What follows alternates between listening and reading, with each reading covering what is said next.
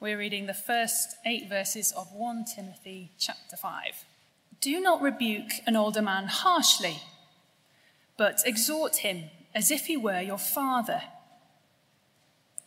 Treat younger men as brothers, older women as mothers, and younger women as sisters with absolute purity. Give proper recognition to those widows who are really in need. But if a widow has children or grandchildren, these should learn first of all to put their religion into practice by caring for their own family and so repaying their parents and grandparents, for this is pleasing to God.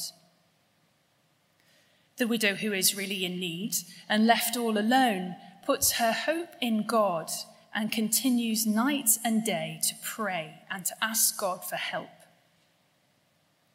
But the widow who lives for pleasure is dead even while she lives. Give the people these instructions so that no one may be open to blame. Anyone who does not provide for their relatives, and especially for their own household, has denied the faith and is worse than an unbeliever. This is God's word.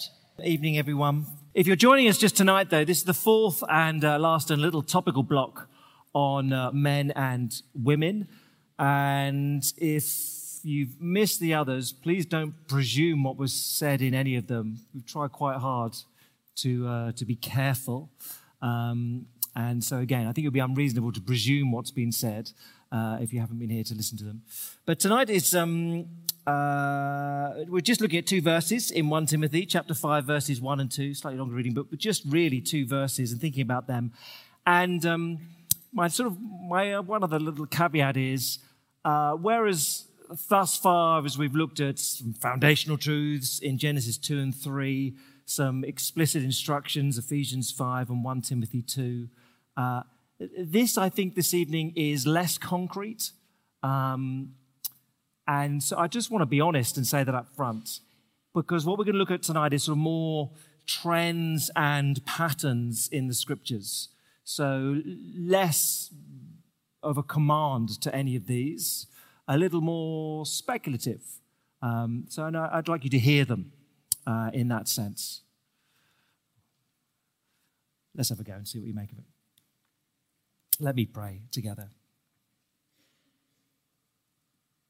Our great God and Father, we've sung uh, this evening how good it is to be in your family, how good it is to have you as our Father. What an extraordinary truth that is, that we're in your family, though completely undeserving. What a wonder to have Jesus Christ as our older brother, who's uh, our pioneer, the one who's led the way before us, uh, the one whom is tempted in every way and yet resisted sin. We can look to him as our older brother as well as our Savior. Father, as we consider chiefly what it looks like to relate to one another as brothers and sisters with purity, help us to uh, understand rightly what's here.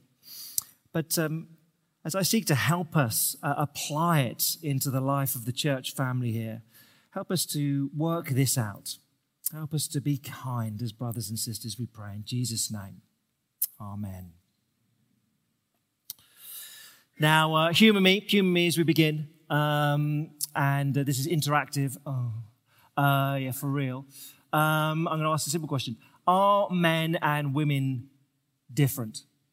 I'm not going to qualify any more than that, okay? It's just a very simple question. Are men and women different? And thinking, well, you've been saying that for three weeks. I know. Um, but have you been listening and do you agree? Okay. Just, just, it's yes, no. Or no, I suppose you ought to have, um, what's the third category? Undeclared, declared abstentions. That's it. That's the categories when you vote in such things. Um, okay, ready? This is like for real. Are, so I'm asking for a show of hands. Are men and women different? If you think yes, raise your hand in the air. If you think no, raise your hand in the air. Well, we're all sheep though, aren't we? So oh, I don't want to be the odd one. I have to get. Are there any declared abstentions?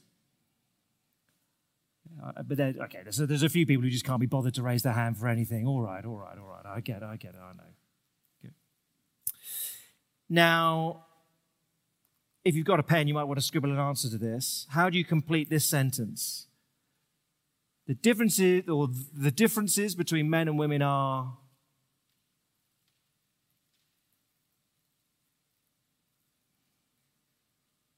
Now what do we do? And that's really what we've been exploring the last few weeks because I don't think it's just peer pressure. I think not, and not just because you're at a Christian church. I think pretty much if you went into the street or, or, did some sort of survey, are men and women different? People would say yes. And then you'd say, and how are they different? And they say, well, uh, I don't want to say. Um, I'm a bit awkward. Uh, probably get my head shut off if I define anything. But we kind of know it. Um, we do know it. I guess you're on safe ground if you say, some have a womb and some have a willy. Uh, and you're on fairly safe, ground, or whatever, sorry, whatever is polite terms. Yeah, you're on fairly safe ground, but not entirely safe ground, as we all know. Even that now, you know, 10 years ago, you could have said that and thought, well, I'm fine saying that. Even now, oh, I don't know. Not sure I want to go there. Culture is a little confused. And uh, while I don't really like the term, we've been thinking about complementarianism. Um, God made men and women equal and distinctive, equal in value and dignity, distinctive in certain responsibilities, certain roles. Most people in our country, in the West, assume that men and women are different, but are just a bit scared to say how there's some sort of spectrum, I guess, to it. Uh, maybe they've got the first little thing. This is, I mean, you know, my diagrams, they're about, they're childish, really. They're very amateur. Um, but everyone's somewhere on this spectrum, aren't they? So on some hand, some will be uh, uh, men and women, they're competitors. One is superior to the other. And you might think that a historical position, or even today, some would assert, obviously, men, look at it, just, they're, they're better at these sort of things. Uh, women, you know, they're superior, must have, uh, women are better at as being chairman of the board because of character traits, more collaborative, more communicative, these sort of classical feminine character traits, come to that in a moment. But, um, uh, some, but you, basically, you put the two sexes at war. At the other end, perhaps more common now, identicalist. There are no differences between men and women. Why on earth would you even bother to say such a thing? Um, when I meet someone, I don't think man, woman. I think, what do you do and how old are you and whatever. Apart from we do notice. It's when you can't work it out, so you're a bit freaked out. We do notice. It's one of the first things we notice about people. So most people are somewhere in the middle. Men and women are complementary, they have different strengths. Is that word going to be okay? Traits, something perhaps like that. So we don't want to blur things and say men and women are interchangeable and identical. And we certainly don't want to oppose and say one is better than the other, but two complementary equals. Now, of course, to say that um, there is a difference between manhood and womanhood is not to say that it's very simple to define or indeed it's all encompassing. Uh, we are, of course, the same species. And if you're a Christian, uh, the fruit of the Spirit is love, joy, peace, patience, kindness, goodness, gentleness. And uh, it doesn't say for men it looks like this and for women it looks like that. We all grow in the fruit and the Spirit. We all grow in godliness. Okay, so you don't want to be odd about it and overstate the case. Um, we're the same species. There's a lot more that's similar between men and women than is different, right?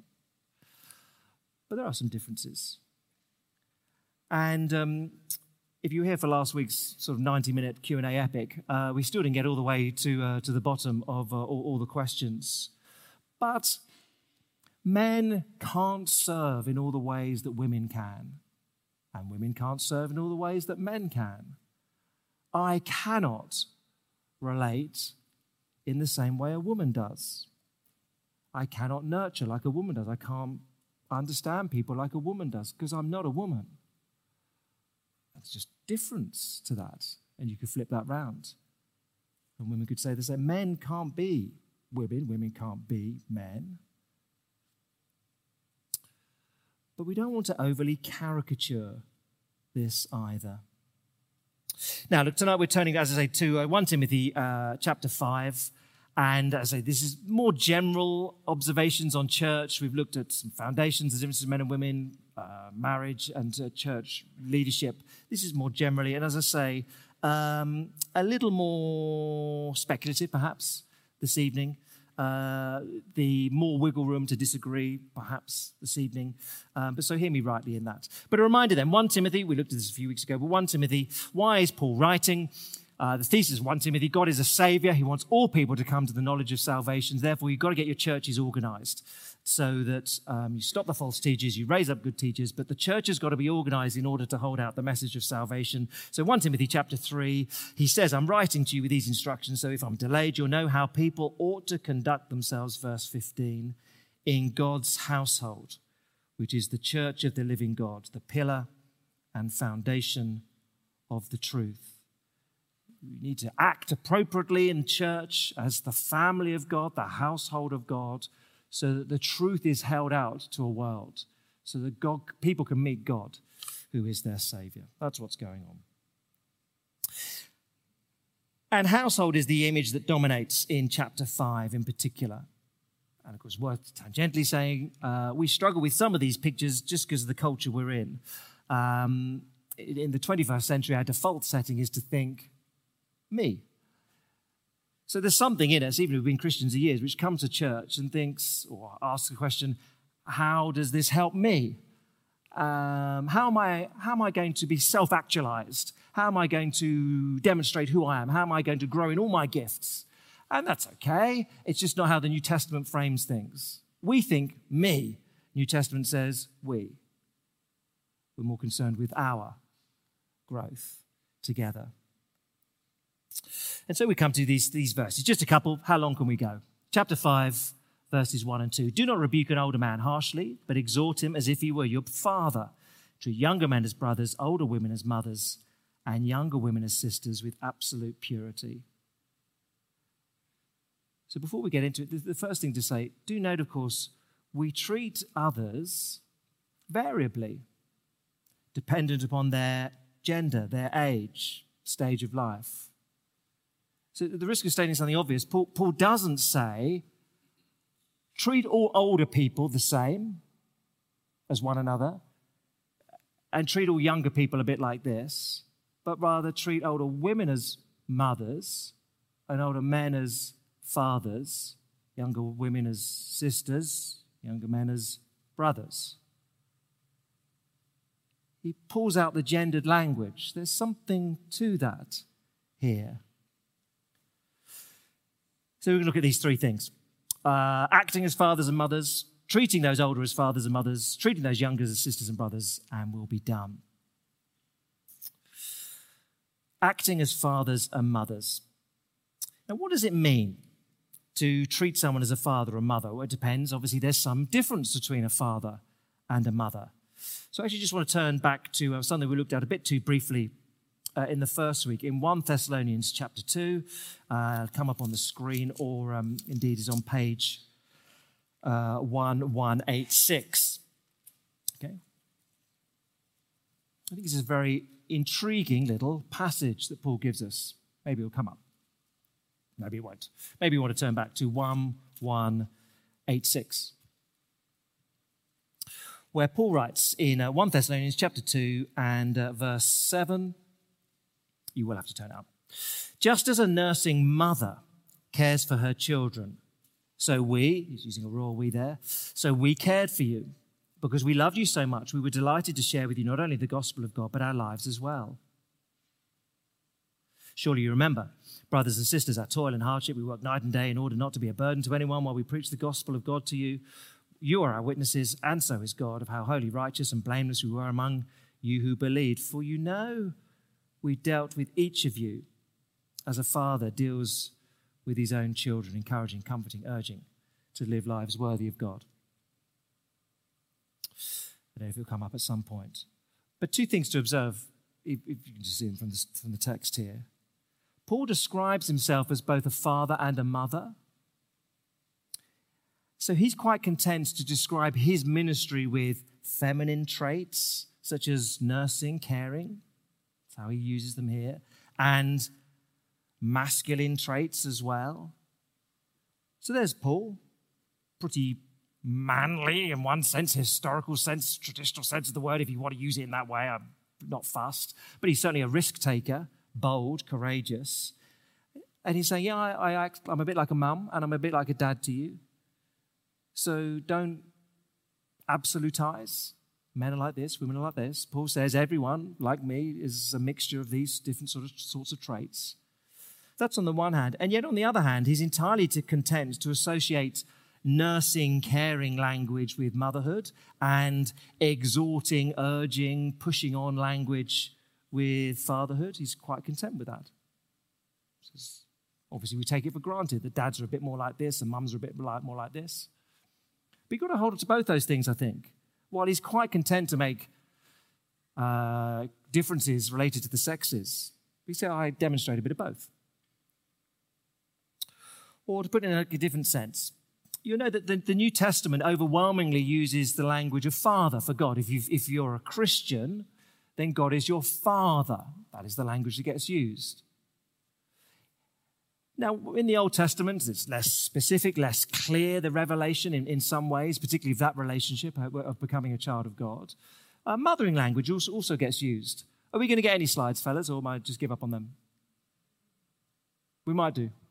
Okay. Uh, so we've got the, uh, the mothering ones, Deuteronomy and downwards. Oh, there we go. Um, a bit wonky, but there we go. So, you know, just here's some of the language that, when God is content to use mothering language. So, Deuteronomy 32, verse 18, you deserted the rock who fathered you. You forgot the God who, as a mother, gave you birth. The beautiful Isaiah 49.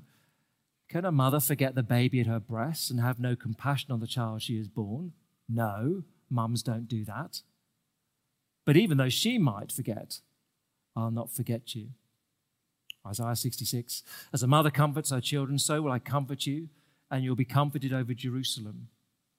So again, it's all, it's all leaning in a sort of nurturing, caring language. But again, don't push that too far because he can also say, I'm like a mama bear. Uh, Hosea 13, like a bear rubbed of her cobs, I'll attack them and rip them open. Like a lion, I'll devour them. A wild animal will tear them apart. If you know nothing about crea- uh, creatures, if you've never watched David Attenborough, know that much. You don't get between a mother and her cubs, kids, whatever they are, children. So again, while language may lean in one direction, don't make it into an absolute.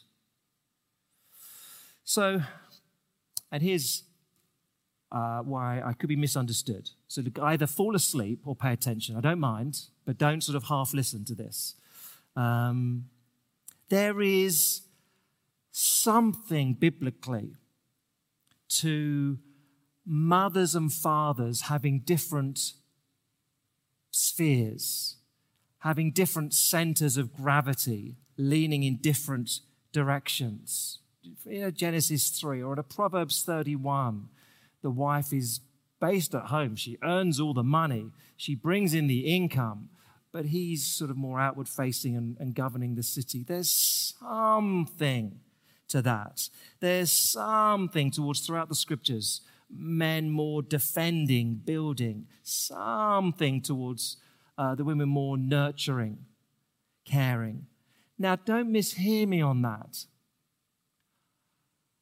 Don't absolutize that. I think it's entirely possible biblically to be, for example, a CEO of a FTSE 100 company. But if you're a man and a woman and you take your Bible seriously, you'll probably do it in a slightly different way. There's a more male way of being a CEO, there's a more female way of being a CEO. Probably. These, things, sort of, these tendencies of the scripture to push in that. Or to, uh, uh, this is, again, this, this, is my last lazy diagram. Um, not this, okay, the next one. So, not these two it's not that men are like this and women are like this and they're completely different and there's no overlap between them and they do their own things. It's a bit more like this, I think. I mean, it's sociologically true as well. There are some more masculine traits, there are some more feminine traits, but all of us are a, are a bit of a mixture. Blokes are a bit more to the right on average, women are a bit more to the left on average. In the same way, we can say men are on average taller than women, and no one really gets upset. Because we're not saying that every man is taller than every woman. Just on average, empirically, that's true. I could say something which will get, you know, creates a bit more upset, which again, but again is empirically true. Women are more communicative than men. Oh, caricature. No. Every bit of data will tell you that. Every Myers Briggs assessment of hundreds of thousands across the globe, across all cultures, will tell you that. It's not a value statement, it's just how it is. Every social media platform has a higher percentage of women on it than on men. That's just how it is. Not saying it's good or it's bad, it's just on average, women are more communicative, more talkative than men. Okay, but there are tendencies, there are traits and without going silly and being odd about it. It's just how it is. And biblically, men lean towards defending, building. Women lean towards nurturing, caring. But you can still do the same job, but in a slightly more male and female way. That's the bit I think I'm saying those are tendencies in the Bible. That's not explicit. I think those are patterns. I think those are leanings. But that's a bit more speculative than other stuff we've looked at. Okay? Please hear me rightly on that. But that's what motherhood and fatherhood sort of leans in those directions. Let's get to something which is a bit more concrete and a bit more obvious than just think about what it means practically. Uh, treating those older as fathers and mothers, and then treating those younger as sisters and brothers. So back in 1 Timothy now. We're back in 1 Timothy and just these couple of verses. Do not rebuke an older man harshly, but exhort him as if he were your father, and older women as mothers. How you treat your mother and father is obviously of grave concern to the Lord there are 10 commandments honor father and mother makes it into the top 10. That's interesting. And so, even here, is it's talking about a church setting to exhort a man and honor a woman like this, uh, a mother like this. It's a high bar. It's a high bar. Paul, the Apostle Paul himself, wasn't a father, wasn't married, but he's quite content to use fatherly language so even if you're a single guy, you can be a father. I think you'd expect to grow into a father in a church setting as a single guy. So, for example, a few examples of his fatherly language in. Um, there we go. Uh, 1 Corinthians 4, we can write to a church. I became your father through the gospel. To Timothy, in uh, to the letter of Philemon, you know that uh, Timothy has proved himself because as a son with his father, he served with me in the work of the gospel. In Philippians, in Philemon, I appeal to you for my son, Onesimus, whose father I became while I was in chains. He's quite happy. We'll come back to Romans 16. He's quite happy to use fathering language. And there are plenty of other terms he could use. He could use, of course, teacher, guardian, friend, counselor, pastor, all very good New Testament words, all entirely sensible choices. But he goes for father. There is something suggestive about the language of father. Most boys, in particular, pick up stuff, what life is meant to look like, how they're meant to behave, for good and bad, from their fathers. Paul is a father who models contending for the gospel, giving up his life for Jesus, in that sense, fatherly. Now, very briefly, because it doesn't apply to many here, um, if you are here tonight and to be the age of a father or mother of someone in their late teens, early 20s, I mean, we're on a handful, there's not many of us here. What does that mean? Well, I, I think it means you take the language of elsewhere in the scripture, say Ephesians 6, and you seek to nourish those younger than you in the faith without exasperating them. I guess it means that as one of the older blokes. As a father, I view rightly, in a healthy sense, I should view some as daughters and some as sons and want to care for daughters and protect them. Want you to grow up strong and kind, not be patronized, not be dismissive, I guess, if you're of that sort of vintage.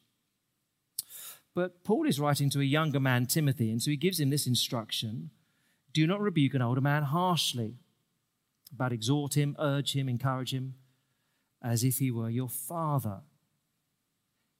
Now, it's obvious, it? it is, it, it's almost the, certainly in the West, the duty of each and every younger generation to think that they know better than the one above them. That's just how we're wired. Um, oh, your attitudes are so stupid. Uh, oh, your clothes are so funny. Um, that's just, you know, you, don't have to adopt that voice, but um, we all think, we all make that assumption. We've discovered things since you were our age. But Paul says, look, if, if the father figure has got something wrong, don't go at him. Don't rebuke him aggressively. Treat him like your dad, as if he's made a mistake. So, a young man, or indeed any woman here, should be able to say to me, for example, Matt, I think you got that wrong. I think in the sermon you got that wrong, or I think in that scenario you, you got that wrong. You should be able to say that. But I think Paul's saying you don't say it as the grumpy teenager. You don't say it as a 16 year old. Volume 11 out of 10, you know, with a lot of slamming of doors. You don't say it in a petulant way. You say it as the sort of more grounded, I don't know, 30 year old who's independent and has got loads of stuff worked out. Dad, I think you probably got that a bit wrong, didn't you? Didn't you get that a bit wrong? That's how you rebuke your dad. Dad, you can't do that. Um, rather than as the grumpy teenager. I think that's that sense, you know what I mean, I'm sure.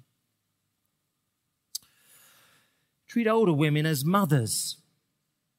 Again, I'm sure there's the period where everyone thinks their mum's annoying and overbearing and too involved. But eventually, gratitude, respect grows in a healthy setting. Paul had that delightful line, I don't know if it'll pop back up in Romans 16, verse 13.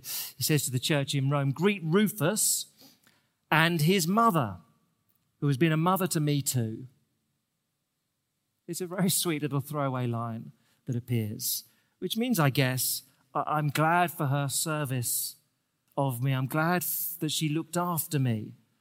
I'm really thankful for her opinions. I've learned loads from her contributions. She's a great, she was like a mum to me. I guess it means that sort of thing.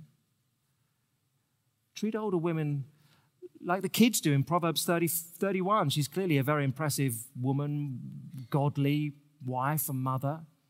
And we're told in Proverbs 31 that her children rise up and call her blessed, and she's blessed them. So, I guess for those of you at the younger end, if you're a woman here tonight, pursue godly role models. What are your aspirations? Again, biblically, I think Titus 2 is a helpful place to have a little look. Because um, in Titus chapter 2, Paul can write, Likewise, teach the older women to be reverent in the way they live, not to be slanderers or addicted to too much wine, but to teach what is good. Then they can urge the younger women to love their husbands and children, to be self controlled, to be pure, to be busy at home. Busy at home, not lazy at home. That's where the accent falls in the text. Uh, to be kind and to be subject to the husbands, so that no one will lie malign the word of God. Discreet, chaste, homemakers good, obedient to the husbands. The word of God may not be blasphemed. Choose your role models well. If you're at the younger end, and if you're at the older end of being a female, that's you want to be a role model.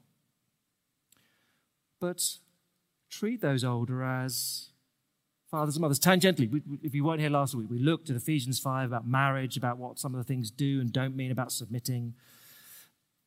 Although, again, you'd have to say here there's that hints of the, the wife leaning towards caring, nurturing, just leaning in that direction, you'd say. But, says Paul, look, those who are older than you, treat them as fathers and mothers, like you would do healthily to your mum and dad. The third thing, and this is, I guess, where it hits the road for most obviously for most of us here tonight treat those younger as sisters and brothers. Let me state some obvious things and chuck out some ideas.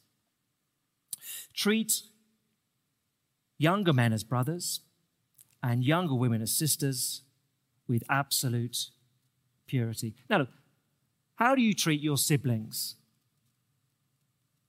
Well, you don't want to know, actually. Uh, well, you look, it's all sorts of things. It varies enormously. Older brothers and younger brothers, you treat them differently. And they're all dynamics, and every family is a bit different. And, you know, you, well, I don't know, we just sort of shout at one another and then we sort of make up afterwards. Yeah, yeah, I know. It'll, it'll, it'll vary enormously depending on temperaments and characters. The command that obviously appears here is with absolute purity, most likely to be a sexual reference.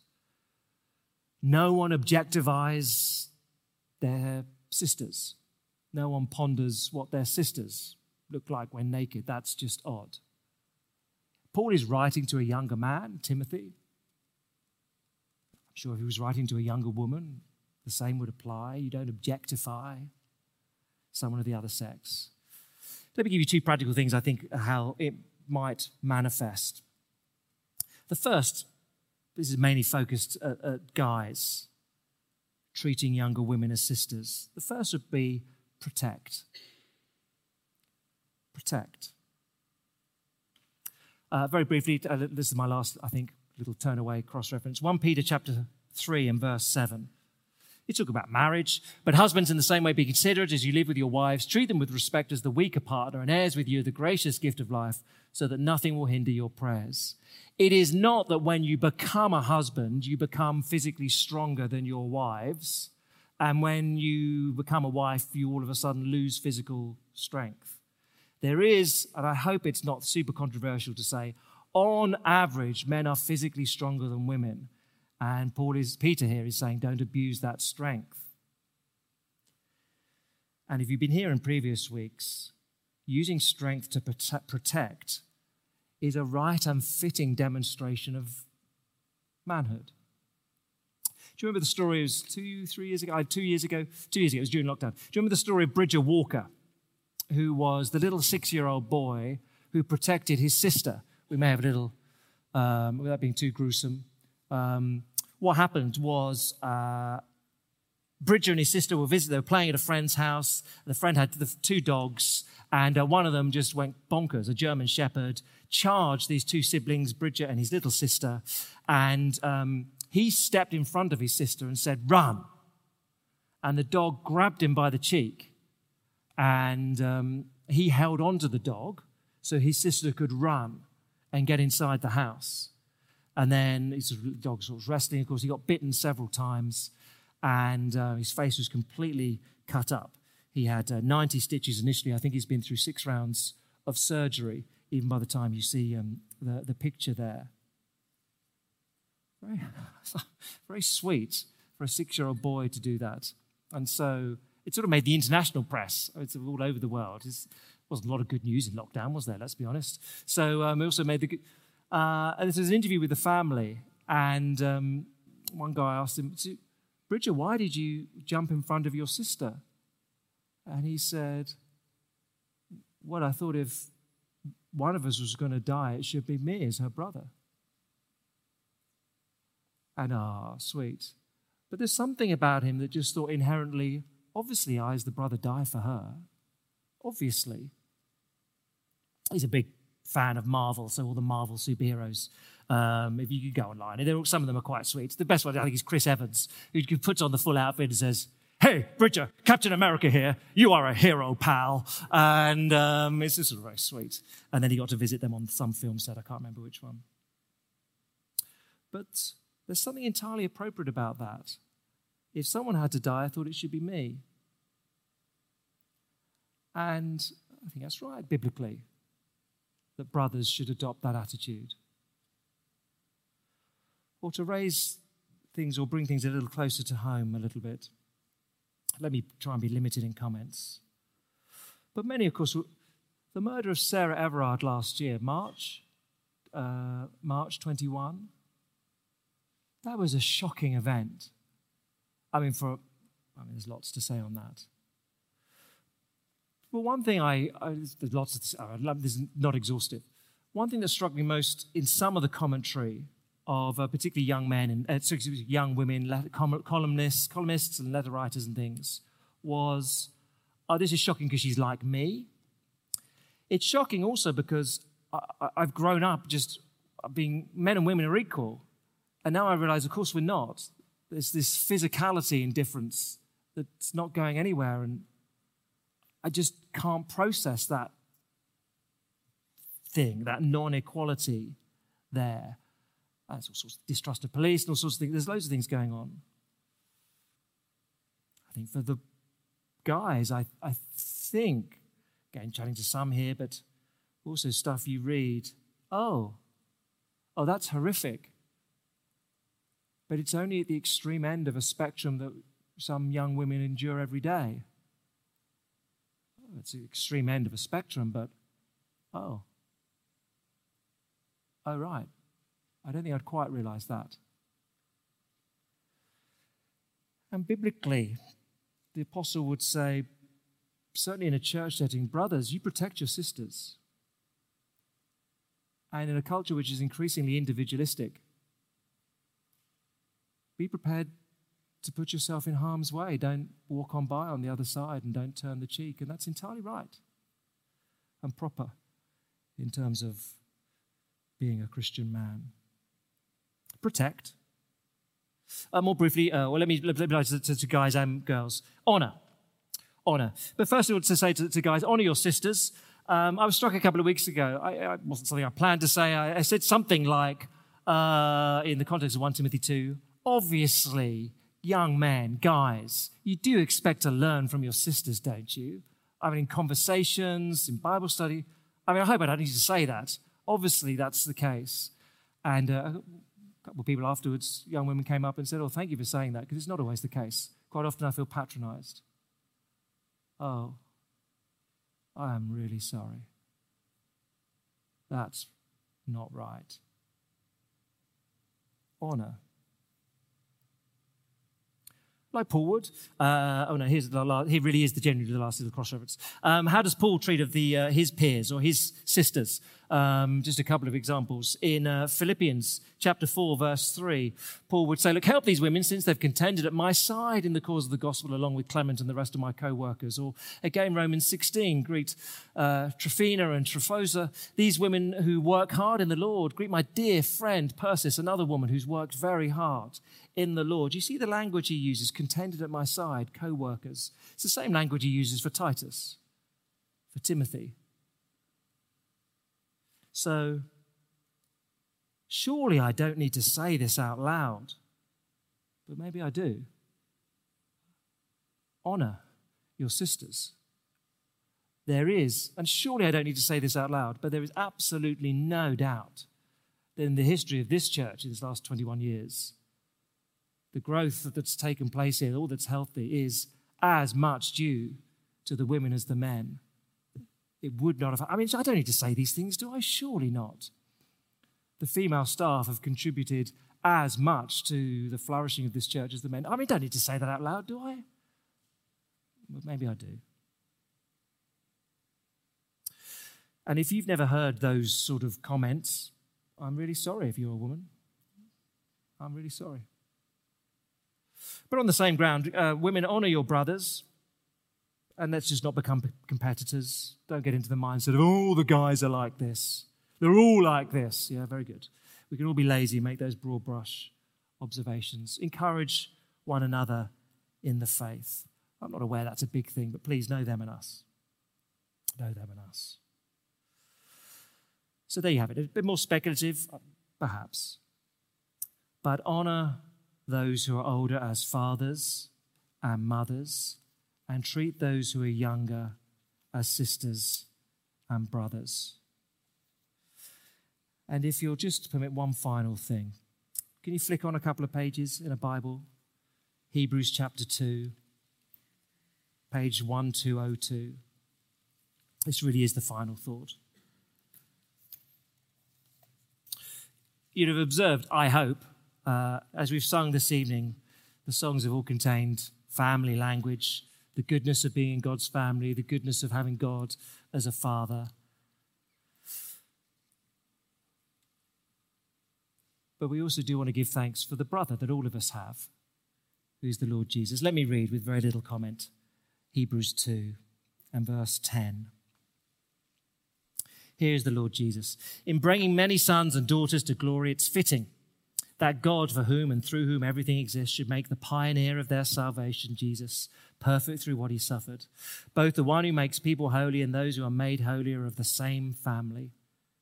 Jesus is not ashamed to call them brothers and sisters. You hear that of you? He says, I will declare your name, the name of God the Father, to my brothers and sisters. In the assembly, I'll sing your praises. There is our older brother. the one who's gone before us, the one who secured our salvation, the pioneer and author of our faith. And he says, I am waiting. And in the language of Psalm 22, I'll, when you arrive in heaven, do you know one of the things that'll happen? Is I will sing to you. I reckon he's got a good voice, Jesus, in glory. I will sing to you of your Father's greatness because I'm not ashamed of you, my brothers and sisters. He's the older brother we all have. We'll never operate to the same level as him. But here's the call treat those who are older as fathers and mothers, if they're worthy. I mean, not if they're completely corrupt, of course. Treat the younger men as brothers, treat the younger women as sisters. Do it with absolute purity. And my prayer, of course, is that we nudge just a little bit closer to feeling that Christchurch Mayfair is the household of God, to living as brothers and sisters with purity. And we all get very annoyed with our siblings, but we never give up on them because they're our siblings. Can we move a little bit closer? That's, I think, our prayer. Let me pray.